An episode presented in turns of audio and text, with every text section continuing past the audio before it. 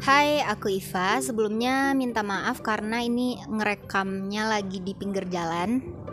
Oke, bicara tentang keadilan, akhir-akhir ini uh, beberapa minggu yang lalu lah, Zionis Israel kembali membordir Palestina itu selama 11 hari katanya sih uh, maksudnya awalnya uh, penyerangan itu cuma 11 hari cuma pas uh, udah ada kesepakatan buat gencatan senjata eh sorenya uh, malamnya gencatan senjata sorenya malah diserang lagi sama Israel dan masih berlangsung sampai sekarang Uh, for your information, Palestina itu udah merdeka sebenarnya di tahun 1988, tapi masih dijajah oleh Zionis Israel sampai detik ini.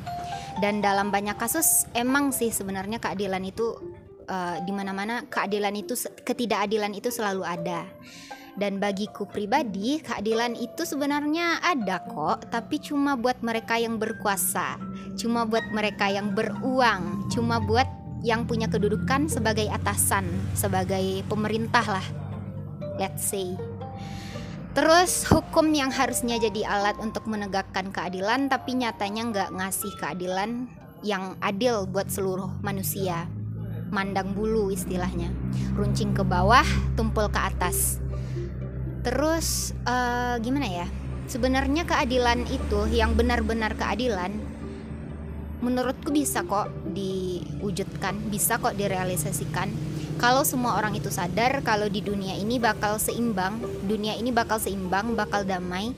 Kalau keadilan benar-benar ada, bumi ini bisa jadi tempat yang lebih baik lagi, nggak cuma buat manusia, tapi juga hewan, tumbuhan, lingkungan, semua yang ada di bumi. Dan untuk penegak hukum juga dan hukum yang berlaku itu harus sesuai dengan fitrahnya manusia. Karena banyak sebenarnya uh, kayak di negeri tercinta kita ini banyak aturan-aturan yang tidak tertuang dalam undang-undang itu yang menyulitkan para penegak hukum untuk menegakkan keadilan dan korban ya benar-benar jadi korban hidupnya jadi sengsara karena tidak mendapatkan keadilan.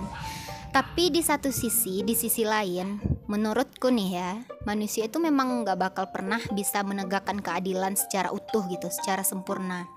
Karena ya sosok yang paling adil itu cuma Tuhan kan, cuma Allah, cuma Allah Subhanahu wa taala dan keadilan yang hakiki itu ya memang bukan di dunia tempatnya.